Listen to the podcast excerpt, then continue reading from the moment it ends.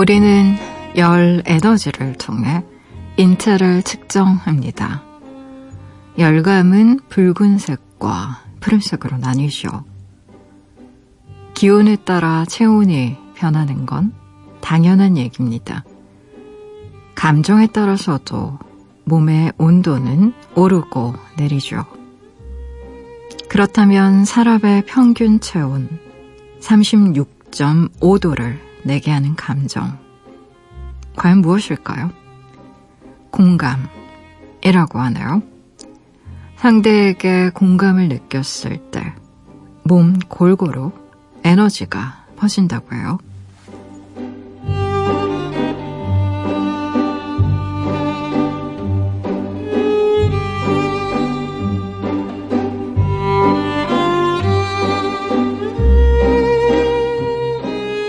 사람과 사람이 마주하면 체온은 전이 됩니다. 마음과 마음이 마주하면 에너지가 증폭되죠. 사람과 마음, 그 공감에 대해 생각해 본 적 있나요, 당신은?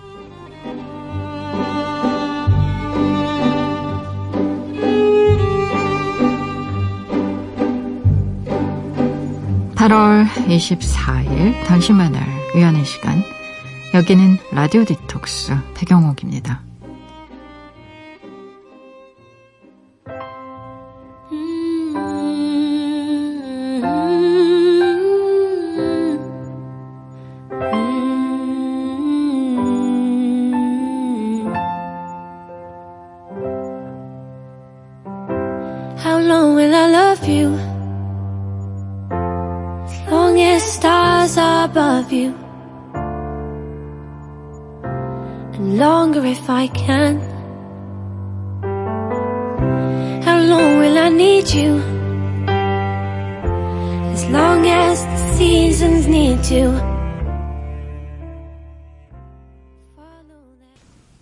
라디오 디톡스 백영옥입니다.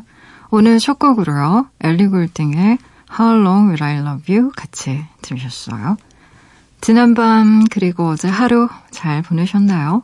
저는 라디오 디톡스의 DJ 소설가 백영옥입니다. 음, 감정의 온도 있어요, 여러분. 감정의 온도가 있다. 뭐 요즘에는 무엇의 온도, 뭐 이런 책들 많이 나가고 또 익숙해져서 우리가 흔히 말할 때 감정의 온도가 있을까? 뭐 이런 생각 음, 예전엔 거의 못했던 것 같은데, 온도 있습니다. 그래서 사람들의 감정에 따라서 왜 사랑을 많이 느끼고 행복감을 많이 느끼는 사람들은요, 체온이 높대요. 음, 신기하죠. 그리고 우울하고 시니컬한 사람들은 좀 낮다고 해요.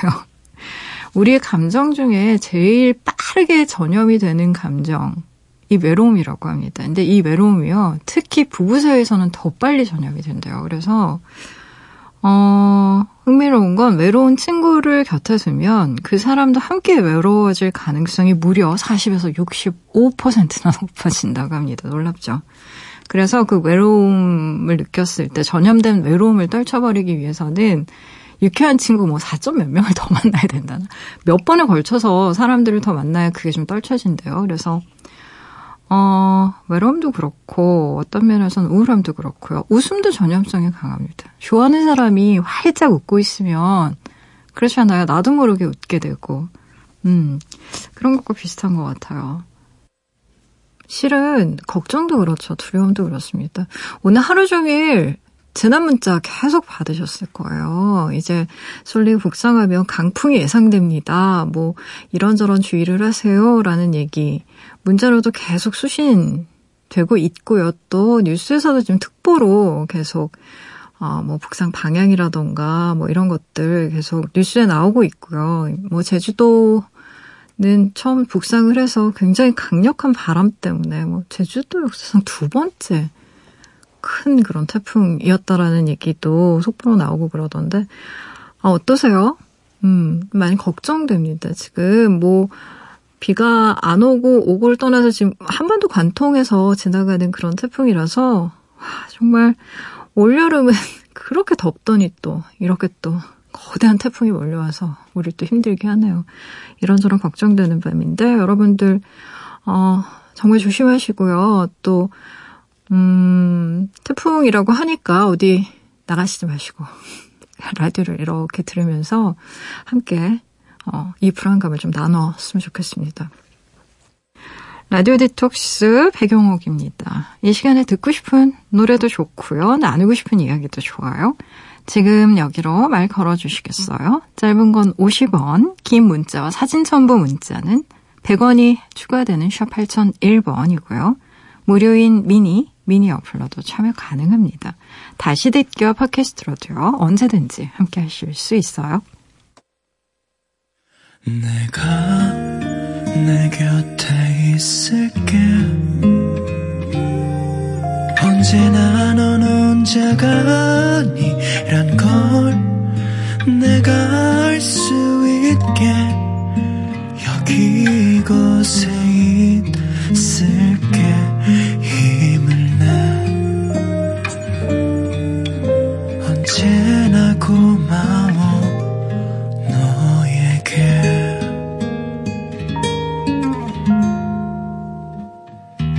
라디오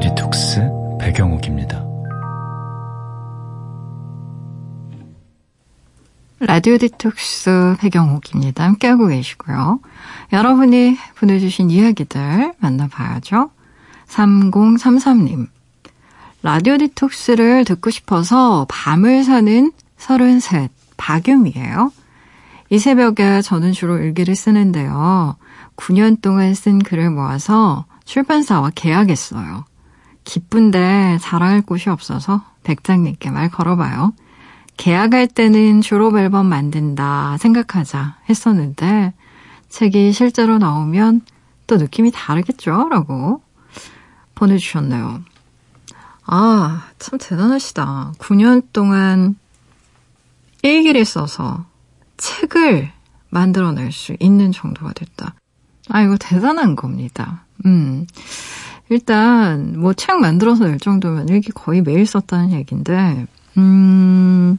저는 좀 그런 이상한 뭐 미신은 아니고 믿음 뭐 생각 뭐 그 어떤 생각을 가지고 있냐면요. 어쨌든 매일 아침에 기왕이면 밤이 아니라 아침에 감사일기를 쓰는 사람들의 인생은 달라질 것이다. 저는 이런 신조가 있어요. 그래서 제가 라디오 딥톡스 이제 사연 중에 변화를 원하는 분들이 진짜로 많아요. 이전과는 다른 삶을 살고 싶습니다. 변화를 어, 가지고 싶습니다. 이렇게 얘기하시는 분들에게 어, 종종 추천해드리는 게 아침에 감사일기 쓰기, 뭐 세 가지, 네 가지 이렇게 적어보세요. 이런 솔루션 굉장히 많이 드렸는데, 어, 뭐 책으로 내실 정도면 뭐 1번, 뭐 2번, 뭐 이런 정도 이렇게 쓰신 건 아닌 것 같고, 아마 세세하게 본인의 기록들을 아마 적어 놓으셨을 거예요. 음, 당연히 책으로 나오면 기분 달라집니다. 저도 첫 책이 나왔을 때 너무 기분이 이상하더라고요. 그리고 그 책이 서점에 이렇게 판매되는 걸 봤는데, 아, 역시 기분이, 이게 뭔가 작가라던가 이런 게 됐다라는 게 좀 약간 믿기지 않고 실감도 잘 안 나고요. 그래서 보통 책을 처음에 내고 나면 초반에는 서점에 정말 자주 갑니다. 혹시 누가 내 책 안 사나 이런 거 몰래 한번 지켜보기도 하고, 어, 일부러 내 책을 이렇게 좀 잘 보이는데 슬쩍 갖다 놓는. 그 옛날에 그 베스트셀러 코너에 슬쩍 갖다 놓고 한번 사진 찍는 제 후배를 본 적이 있어요. 근데, 어, 그런 행동을 하는 그녀가 너무 귀여웠어요. 그래서 막 사진 찍어주고 그랬었는데, 3933님도 그러실 수도 있습니다. 어, 책 잘 만드시고요. 어, 의미 있는 책이잖아요. 어, 아마 어머님도 좋아하실 거고. 근데 부모님께 못 보여드릴 수도 있어요. 본인이 낸 책. 그, 왜 참 민망한 지점이 있는 것 같아요. 근데, 어, 참 첫 책이라고 하니까 제가 첫 책 냈을 때 생각이 나서 좀 주저주저 얘기가 좀 길어졌어요. 6740님, 야간 근무 중입니다. 졸리네요. 잠을 깨려고 일어나서 스트레칭 하는데 쉽게 가시질 않나요? 반근무에 익숙한데 가끔 이런 날이 있어요. 신청곡 보냅니다. 노을, 만약에 말이야. 라고 보내주셨나요? 어, 잠 깨시라고 신청곡 보내드리려고요. 노을에 만약에 말이야.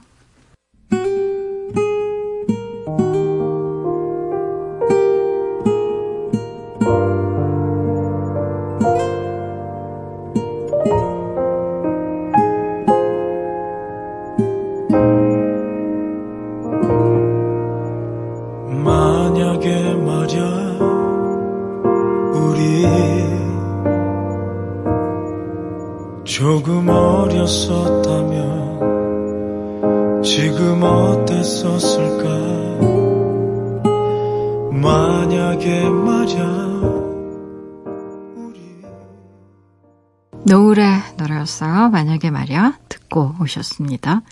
라디오 디톡스 배경옥입니다. 함께하고 계세요. 무조건 익명으로 소개되는 코너죠. 긴 사연의 긴 대화로 우리끼리 깊은 이야기를 나눠보는 시간 딥톡스 오늘의 이야기입니다. K님이 보내주신 사연이에요.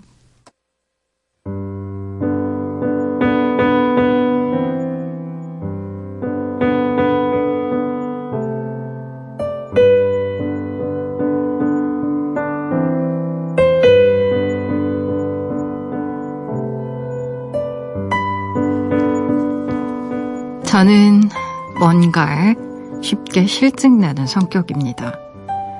한 가지를 끈기 있게 하지 못하는 편이죠. 어릴 적에도 부모님께 자주 혼났습니다. 태권도를 배우고 싶다고 해서 보내줬더니 한 달 만에 안 하겠다고 도복을 벗어던졌던 아이. 그게 저거든요. 그 다음으로 검도 축구, 바둑, 피아노 안 해본 게 없습니다. 저 때문에 엄마가 고생이 많으셨죠. 끈기만 없었느냐? 아니죠. 시끄럽고 부산스럽다고 야단도 많이 맞았거든요. 서예를 배우면 차분해진다는 얘기를 어디서 들으셨는지 어렸던 저를 서예학원에 보내셨던 기억이 납니다. 그때 제 나이가 6살쯤 됐던 걸로 아는데요. 종이가 아니라 책상과 돌바닥에 먹칠을 해댔으니 선생님 보기에도 참 답 없는 아이다 싶으셨겠죠. 어머니에게 운동을 가르쳐 보면 어떻겠냐고 권유를 하셨다고 하더라고요. 이미 몇 가지나 갈아치운 뒤였는데 말이죠. 그렇게 자란 제가 규칙적으로 꾸준히 뭔가를 했을 리가 없으니까요. 생활 계획표 안 짜기 일수, 일정 뒤집기 일수, 그만두기 일수. 자유로운 한 마리 새처럼 살다 보니 어느새 서른이 된 거죠. 지금은 생활하는데 큰 불편함은 없는데요. 딱 쓸 만큼 벌면서 사는 것도 나이를 생각하면 아니다 싶고요. 지금은 부모님과 같이 살지만 저도 언젠가 독립이라는 걸 해야 할 텐데 그럼 제대로 된 직업이 있는 편이 낫잖아요. 뭐 하나쯤 꾸준히 해야 경력도 쌓이고 벌이도 늘 테고요. 이 문제를 놓고 아는 형들과 진지하게 대화를 나눈 적이 있습니다. 다들 저에게 한 가지 조언을 하더라고요. 너만의 생활 패턴을 가져라. 루틴을 만들어라. 대충 사는 건 편하고 좋죠. 지금에야 부모님 그늘 아래서 한량처럼 지내지만요. 언제까지 이 생활을 누릴 수 있을까요? 나는 잘하는 것도 없고 끈기도 없고 쉽게 실증나는 성격이라 회사 생활 못할 거란 핑계를 대며 혼자 할 수 있는 일을 찾아보고 있었는데요. 한 선배가 그러더군요.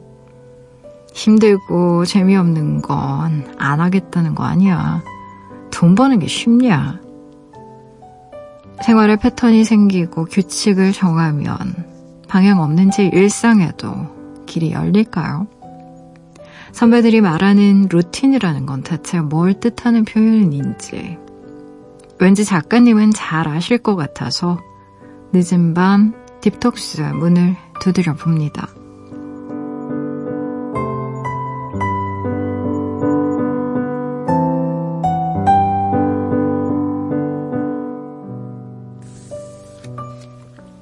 이분은 어릴 때부터 꾸준히 계속하는 일이 없어서 좀 고민인 30살 남성분의 사연인데요.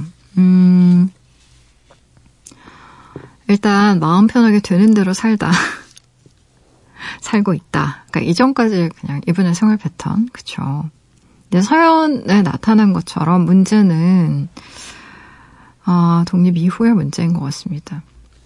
부모님과 평생 함께 살 수는 없어요. 그리고 이미 이런 문제는 일본에서 굉장히 큰 사회적 문제입니다. 왜 우리가 간호와는 약간 다른 개념인데요. 개호라고 간호보다는 좀 열려있는 개념이거든요. 근데 일본에서는 나이 든 부모님의 개호 문제가 어, 사회 문제예요, 이미.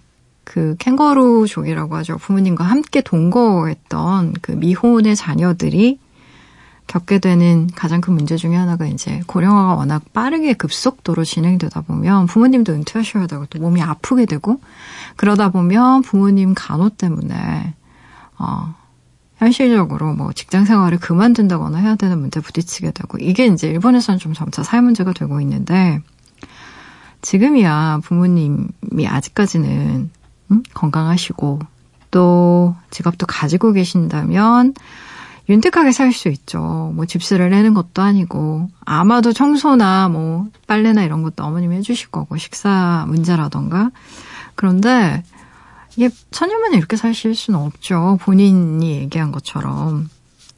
대개는 인생 짧다고 말하는 분들은요, 지금 이 순간을 즐기라고 말합니다. 열로, 막 이러면서. 근데 또 인생 길다고 말하는 사람들은 미래를 위해서 준비하는 게 좋다고 말을 해요. 인생 짧을까요? 길까요?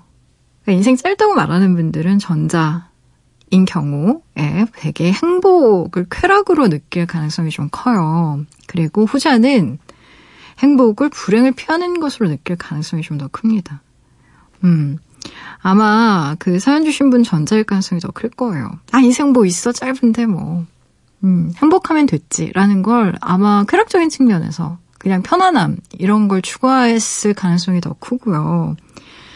근데 이건 정말 엄연한 팩트입니다. 왜냐하면 실제로 평균 수명이 길어지고 있고요. 기대 수명은 점점 더 길어지고 있어요. 문제는 우리가 빨리 인생이 이렇게 끝나면 뭐 사실 60세 여러분 아십니까? 러시아 남성, 젊은 남성들, 그러니까 러시아는 남성들 평균 수명이 60대 초반밖에 안 돼요. 놀랍지 않습니까? 그 나라가 이제 춥기 때문에 뭐 보드카 많이 마시고 운동을 안 한대요. 날씨 때문에. 그래서 실제 평균 수명 보면 60세 초반이에요. 여성들이 70대 중반인데 15살 차이나 난다니까요. 기대 수명이. 근데 실제 우리나라는 남성들 기대 수명이 뭐 70대 이제 후반, 뭐 여성들은 80세 넘어간 지가 워낙에 오래됐고 점점 굉장히 빠른 속도로 드러난단 말이에요. 그래서, 어, 이 문제에 대해 생각 안 해볼 수 없어요. 중요한 문제라서. 근데 이 사연을 보면 계획 뒤집고 이런저런 것들 배우다가 관두는 것부터 회사 역시 이제 조금씩 다니다가 관두는 것까지 일관되게 그러니까 뭔가 해본 적이 없는 거예요. 사연 주신 분 같은 경우에. 근데 이 지금의 문제는 의지력 과 깊은 문제가 있습니다. 관련이 있어요. 음.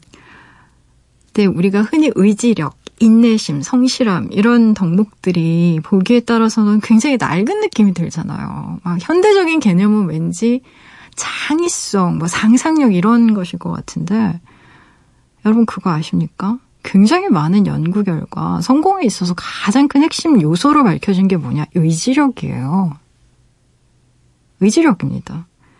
제가 도움이 되실 만한 책을 한권 소개해 드릴게요. 의지력의 재발견이라는 책인데 로이 마우마이스터 교수 심리학자예요. 이분이 쓰신 책인데 이게 재밌는 에피소드가 있습니다. 이분이 원래는요 자존감 연구하는 심리학자였어요. 근데 중간에 분야를 의지력으로 바꾸셨습니다. 이유가 있어요. 높은 자존감을 고취시키는 게요. 한때 미국 심리학과의 정말 메가 트렌드였어요. 메가 트렌드. 교육의 목표가 자존감 상승. 이었던 적이 있었습니다. 실제로 미국 아이들 자존감 높죠. 근데 자존감을 강조하는 교육의 부작용이 나타나기 시작했어요. 여기저기에서. 음. 어, 게다가 이 로이 바우 마스터 교수 같은 경우에는 자존감보다 성취에 훨씬 더 중요한 요소가 있다는 걸 발견합니다. 그게 뭐였냐면 바로 의지력이었던 거예요. 음. 우리는 의지력을 되게 타고나는 거라고 생각하는 경향이 있어요. 그렇죠? 성격적인 측면이 강하다고 믿는 경향이 있죠. 그래서 어, 너는 의지력이 강하구나. 뭐 이런 거 이제 마치 성격을 말하는 것처럼 성격을 규정하는 것처럼 얘기할 때가 많은데요. 어, 일정 부분 다 틀리다고 말을 할 수는 없지만 의지력이라는 게요. 한정된 자원이라는 게 많이 밝혀졌어요. 근육처럼. 많이 쓰면 많이 소모되면 없어집니다. 의지력은. 우리가 다이어트 하느라고 낮 동안에 막 배고픈 거 참으면 기어이 밤에 폭식하잖아요. 이게 그런 맥락에서 이해할 수 있어요. 근데 가만히 보면 의지력이 되게 강해 보이는 분들이 있단 말이에요. 그런 사람들 비결이 뭘까? 왜 저 사람은 어떻게 저걸 저렇게 힘든 일을 계속하고 있을까? 이런 거 보면 궁금하잖아요. 그 비밀이 뭔지. 근데 그게 바로 습관입니다. 어, 헨리 스탠이라고요. 굉장히 유명한 탐험가가 있는데 이 사람이 아프리카 밀림에서 굉장히 여러 사람들이 구조해요. 근데 아시잖아요. 아프리카 밀림이라는 게 얼마나 덥고 온갖 해충 동물들이 출몰합니까? 근데 이 사람이 여기서 사람들을 구조해가지고 탈출한 후에 50일 만에요. 900쪽이 넘는 책을 써요. 대단하지 않습니까? 그 위험한 밀림에서 어떻게 이 사람은 사람 구하는 것도 모자라서 900쪽 넘는 책에 어떤 그 영감과 기록을 다 남겼을까? 너무 신기하죠. 근데 스탠리가 아침에 면도하는 습관이 있었대요. 이게 이 사람의 루틴입니다. 하루도 빠지지 않고 매일 일어나서 아침에 면도를 했대요. 이 사람은 몸을 정돈하는 습관이 있었고요. 늘 일기를 쓰는 습관이 있었는데 일기를 쓸 때 글씨를 굉장히 반듯반듯하게 썼대요. 습관적으로. 모든 일들을 기록을 했던 어떤 기록광이었는데 이런 습관이 말하자면 이 불확실한 밀림 환경 속에서 이 사람을 견고히 버티게 했던 원동력이 됐던 겁니다. 제가 의지력의 재발견에서 문장 하나를 읽어드릴 테니까 한번 잘 들어보세요. 습관의 가장 큰 효과는 학교나 직장에서의 성취도에서 나타났는데 이는 우수한 학생이나 직장인이 대체로 좋은 습 습관을 갖고 있다는 사실을 다시 한번 확인해 준다. 졸업생 대표가 될 수 있는 모범생은 큰 시험이 있기 전에만 밤샘 공부를 하는 학생이 아니라 학기 내내 공부에 열중하는 학생이다. 오랜 시간에 걸쳐 성과를 이뤄낸 직장인은 장기적으로 성공할 확률이 더 높다. 하루에 한두 쪽씩 꾸준히 집필한 교수들은 업무적으로 상당히 훌륭했고 대부분 종신 교수가 되었다. 하지만 이른바 폭풍 집필을 한 교수들은 성과가 훨씬 나빴다. 많은 이들은 중간에 교수 자리를 잃었다. 어, 사연 주신 분, 습관이라는 게 어느 정도 중요하냐면요. 어, 만들긴 쉽지 않지만 한 번 만들면 그 사람 인생이 바뀐다고 제가 감히 말씀드리겠습니다. 제가 아침에 일어나자마자 작업한다는 얘기는 아마 여러 차례 말씀을 드렸을 거예요. 근데 제가 이 습관을 가지게 되면서부터 원고 마감에 대한 압박이 한결 줄었습니다. 저는 그 마감 기일이 되면 심지어 공황장애처럼 막 온몸이 부들부들 떨리면서 막 울고 그랬어요. 너무 불안해서. 어, 근데 습관 하나를 바꾸니까 스트레스가 굉장히 많이 다운됐어요. 줄어들었어요. 음. 그 가령 매일 치실질 하는 습관 가진 사람, 치과에 갈 일이 별로 없겠죠. 그러니까 선배들이 말한 습관이나 루틴 굉장히 중요한 거예요. 제가 봤을 땐. 왜냐하면 되게 습관이 좋은 사람들이요. 대체로 행복합니다. 되게 중요한 포인트예요. 그 습관에 대한 좀 재미있는 이야기가 있어서 제가 읽어드리려고 하는데 라틴어 수업이라는 책에 보면 이 습관이라는 영어 말인 habit이 원래 라틴어에서 온 말이거든요. 자, 그 부분에 대한 얘기를 잠깐 해드릴게요. 영어 habit 내 버릇, 습관, 의복이라는 뜻은 모두 라틴어에서 그 근거를 둔 것이죠. 그런데 하비투스 라는 말의 유래가 참 재밌습니다. 이 명사를 살펴보면 습관이라는 뜻 외에도 수도사들이 입는 옷이라는 의미도 있습니다.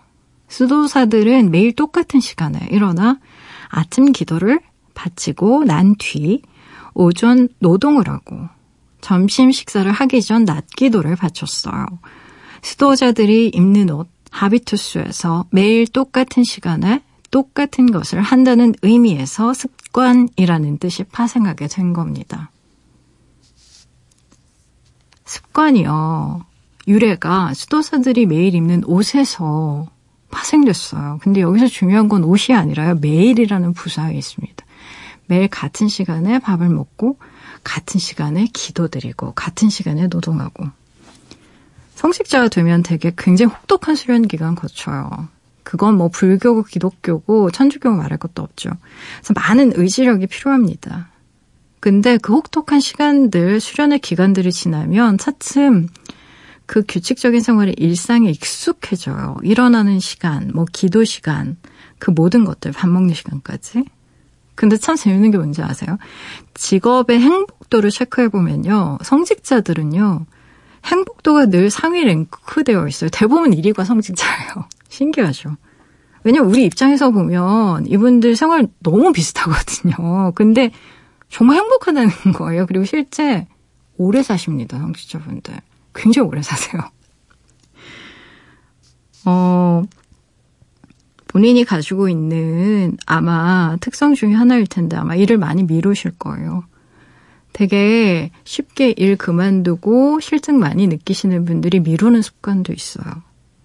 근데 이런 분들의 경우에 충동적인 성향이 강하다는 연구 결과가 있습니다. 근데 그런 충동적인 성향을 없애기 위해서 더 필요한 게 습관이라고들 얘기하거든요. 많은 분석가들이. 그리고 그 습관, 그러니까 나한테 필요한 좋은 습관이 뭔지는 스스로 선택하셔야 돼요. 제가 사실 이 사연에서 가장 안타까웠던 부분이 뭐냐면 사연 전반에 드러나는 패배감. 나는 이것도 못하고 저것도 못해서 어차피 회사도 못 다닐 거고 그런 회피 가득한 어떤 패배감. 근데 이게 음, 이런 태도가 사실 어떻게 보면 본인 인생에 굉장히 마이너스 될 수 있어요. 그 신경끄기 기술에 이런 성향 가진 분들에 대해 좀 약간 따끔하게 얘기한 문장이 있는데, 음, 제가 한번 읽어드릴게요. 끊임없이 자신을 못나고 가치 없다고 여기는 사람도 실은 허세꾼이라는 건 잘 모른다. 세상 만사를 다 끌어들여 자신을 피해자로 몰아가는 사고방식도 실은 엄청나게 이기적인 태도다.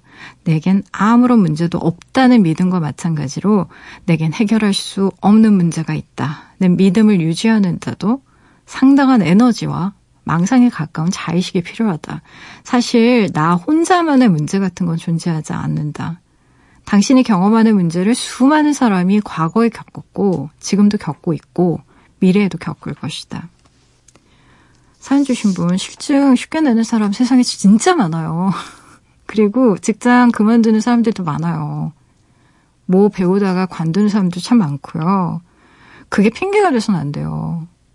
그러니까 회피 그만두셔야 됩니다. 합리화나 자기 연민에서 벗어나셔야 해결할 수 있어요.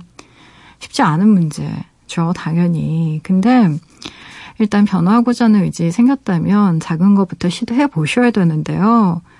취업, 뭐 정규직 이런 좀 거창한 목표가 아니라 일단은 아침에 일어나면 침대 정리하기 같은 아주 작은 것부터 시작하는 게 중요합니다.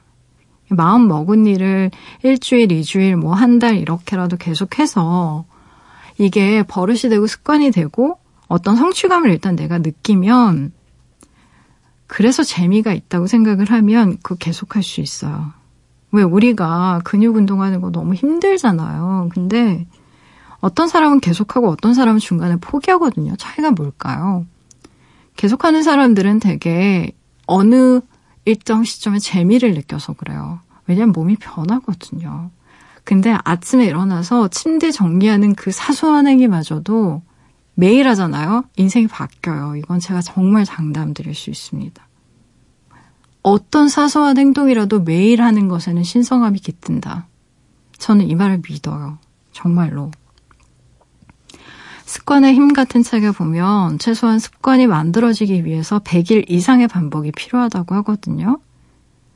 쉽지 않죠. 근데 우리 뇌가 일단 그걸 반복해서 습관으로 인식하는 순간 아침에 일어나서 운동하거나 청소하거나 뭐 이런 게 그리 고통스럽지 않게 됩니다.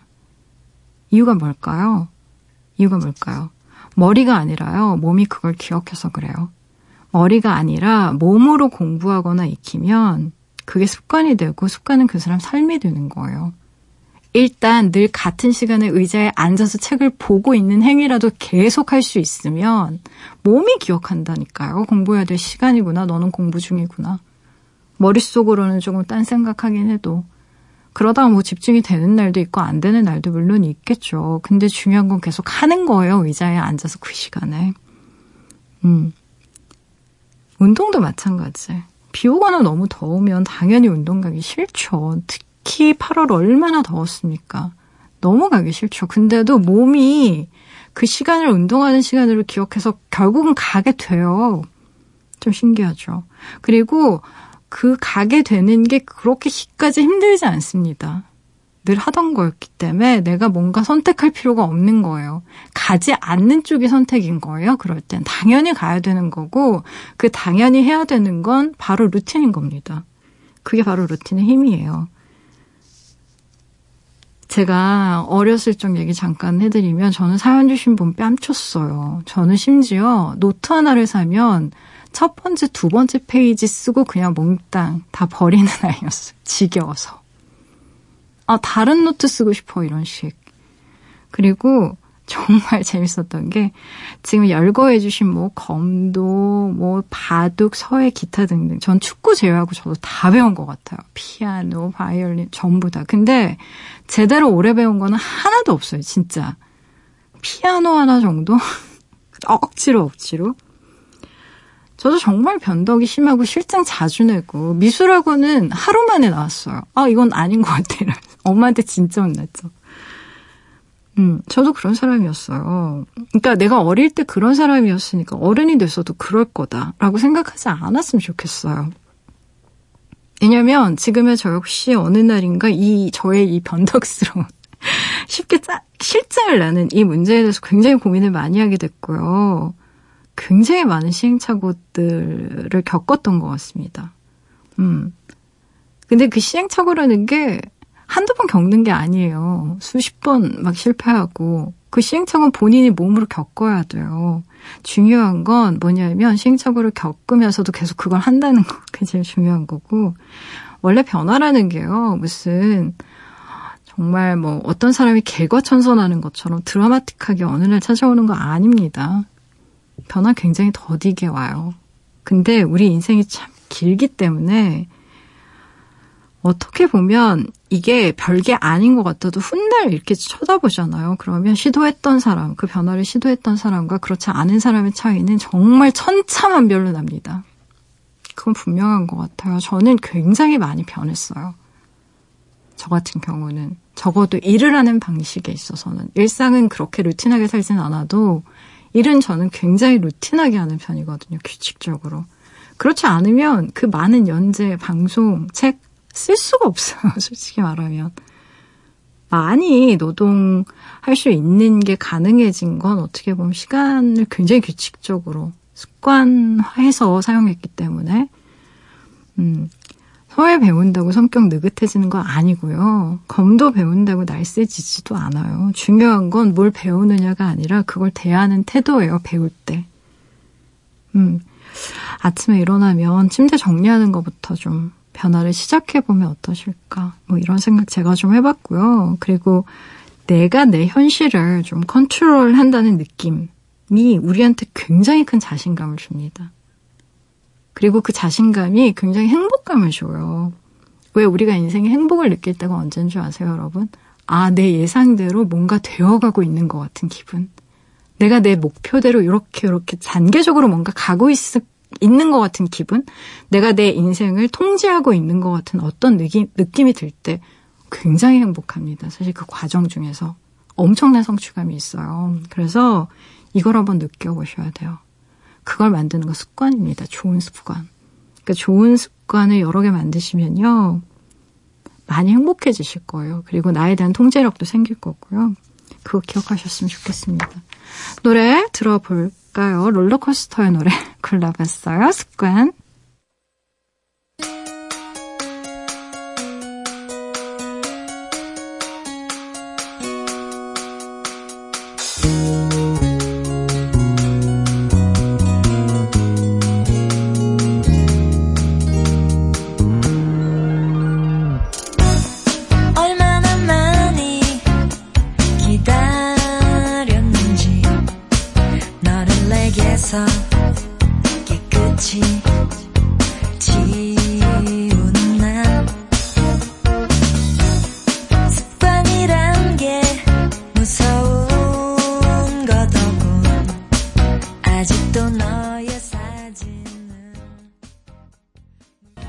롤러코스터의 습관 듣고 오셨습니다.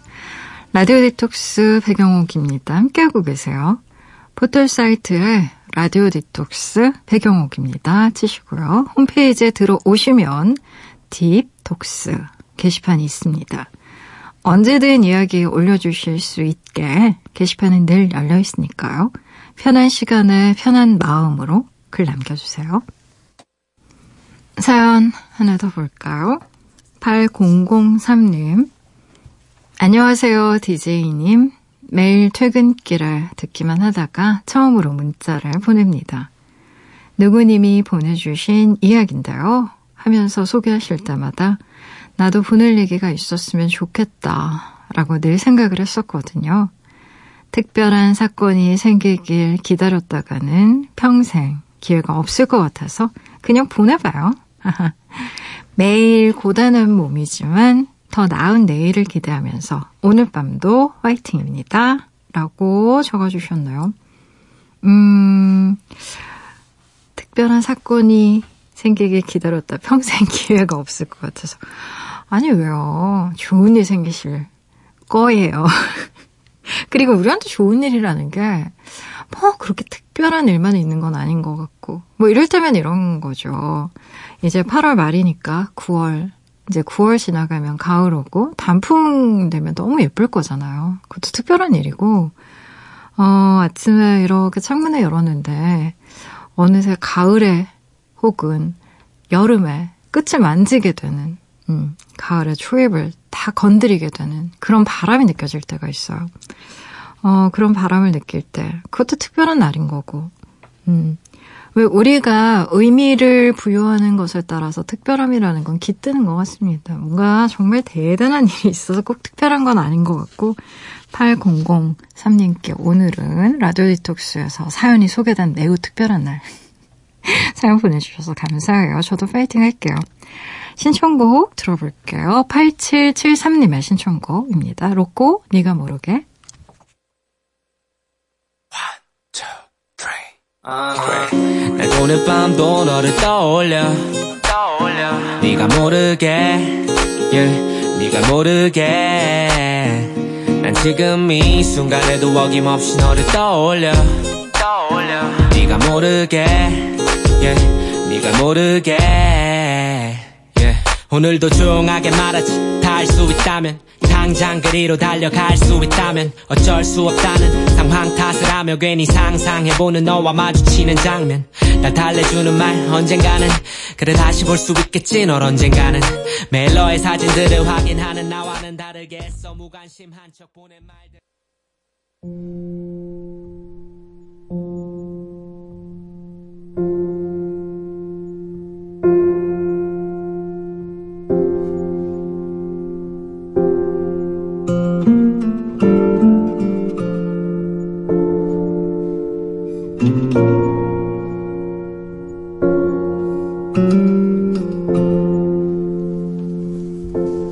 지금 이 시간 오늘을 살고 있는 그대를 위해 밑줄을 그어왔어요.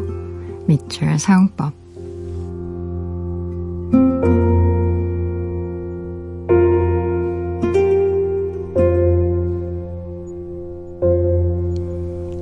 내가 본 가장 아름다운 별밤은 20여 년 전의 것이다. 스페인 사하라 사막 가, 가장자리에 있는 아틀라스 산맥. 눈보라 속을 걸었다. 하지만 미네소타에서 내가 늘 맞던 눈도 세상 어디에선가 맞아본 눈도 아니었다. 나는 샌들 반바지 차림으로 차가운 밤 공기를 맨 가슴으로 느끼며 별빛차 폭풍에 휩싸였다. 지평선 근처에도 별들이 떠다니는 듯 보였다. 밤 하늘을 올려다보니 3차원으로 보였다. 하늘엔 깊이가 있었다. 어떤 별들은 가깝고 어떤 별들은 멀었다. 은하수는 너무나 선명했다. 천문학자들이 은하수에 비틀리는 깊이를 구조라고 부르는 깔달을 이해할 수 있었다. 마치 내가 진흙으로 된 존재여서 온 세상이 자신의 숨막히는 아름다움을 내 몸에 새기고 있는 것만 같았다.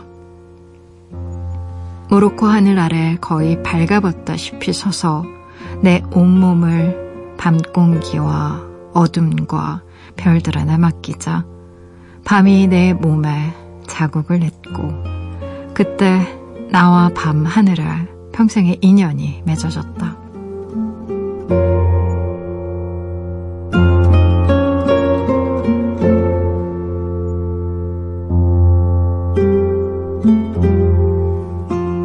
밑줄 사용법 오늘은 폴 보가드의 책 잃어버린 밤을 찾아서 안에서 밑줄을 그었어요. 제 기억 속 밤 하늘 중 가장 아름다웠던 밤은 서른이 되던 해 인도 마라슈트라주에서였습니다. 아잔타 석굴 근처의 한 마을에서 본 밤 하늘이었죠. 그곳에는 전기가 들어오지 않았어요. 물을 깃기 위해 한 시간을 훌쩍 넘게 걸어 다녀야 할 만큼 외졌지만 마을 사람들은 대화 중에도 자주 웃음을 터뜨리곤 했죠. 어둠에 익숙해진 눈은 희미한 촛불 속에서도 많은 걸 볼 수 있었습니다. 그 밤 제 손을 이끌고 밖으로 나갔던 건 마을 할머니였어요. 치과에 갈 수 없어서 진통제로 치통을 버티던 할머니는 비상용으로 가지고 갔던 진통제 전부를 선물했던 제게 놀랄 만한 걸 보여주시겠다고 하셨죠. 그게 별이었던 겁니다. 하늘을 봤을 때 소름이 돋으며 두려웠어요. 왜냐하면 별 때문에 하늘이 금세라도 무너져 내릴 것 같았으니까요. 별이 손에 닿을 듯 가까이 보였습니다. 하늘이 온통 뿌옇게 보여서 누군가 어디에선가 불을 켰다는 생각이 들 정도였는데 그 뿌연 그림자들이 실은 은하수였다는 건 훗날에 알게 됐습니다. 반짝이는 별들을 보고 있자니 갑자기 울음이 터져 나왔어요. 아마도 그때 저는 우주의 장대함을 보았던 것 같습니다. 거대한 은하계 속 지구. 인도의 낯선 마을에 와 있는 제가 너무나 하찮고 작게만 느껴졌어요. 하지만 기이할 정도로 저 별과 내가 연결되어 있다는 생각을 했습니다. 제가 보고 있는 저 별을 누군가도 반드시 보고 있을 거란 생각에 이 땅과 이 지구와 우주의 평온을 기원했어요. 가족과 친구가 아닌 우주를 위해 기도하다니 제가 정말 뜻밖의 일이었습니다. 별을 보기 위해선 어둠 속으로 걸어가야 하죠. 도시의 인공적인 빛들은요, 이 어둠을 차단합니다. 별이 빛나는 밤 하늘을 바라보는 것을 우리는 권리로 생각해 본 적이 없습니다. 하지만 이 지구에는 밤 하늘을 지키라는 사람들이 존재해요. 그들은 어둠을 등급으로 나누고 인공적인 빛으로부터 이 어둠을 지키기 위해 필사적으로 노력하죠. 미국 국립공원에는 밤 하늘팀이 존재합니다. 그들 중 한 사람의 인터뷰가 아직까지 기억에 남아요. 다음 세대의 가장 큰 문제는 하늘의 장대함을 알지 못한다면 그것을 다시 요구할 수가 없다는 것입니다. 제가 이런 활동을 하는 가장 중요한 동기가 결국 그것입니다. 자라면서 은하수라든가 티 없이 맑은 하늘이라든가 계기 일식을 보지 못하죠. 지상의 먹진 풍경들도 좋지만 정말로 그런 것들을 보아야 합니다. 우리 가슴을 활짝 열어 젖혀주는 것들이니까요. 별을 따다준다는 당신의 표현이 거짓말인 줄만 알았습니다. 하지만 팔을 뻗으면 닿을 듯한 그 하늘 위에는 정말이지 수없이 많은 별들이 반짝이고 있었어요. 제가 본 그 하늘을 사랑하는 당신에게도 보여주고 싶은 밤이네요.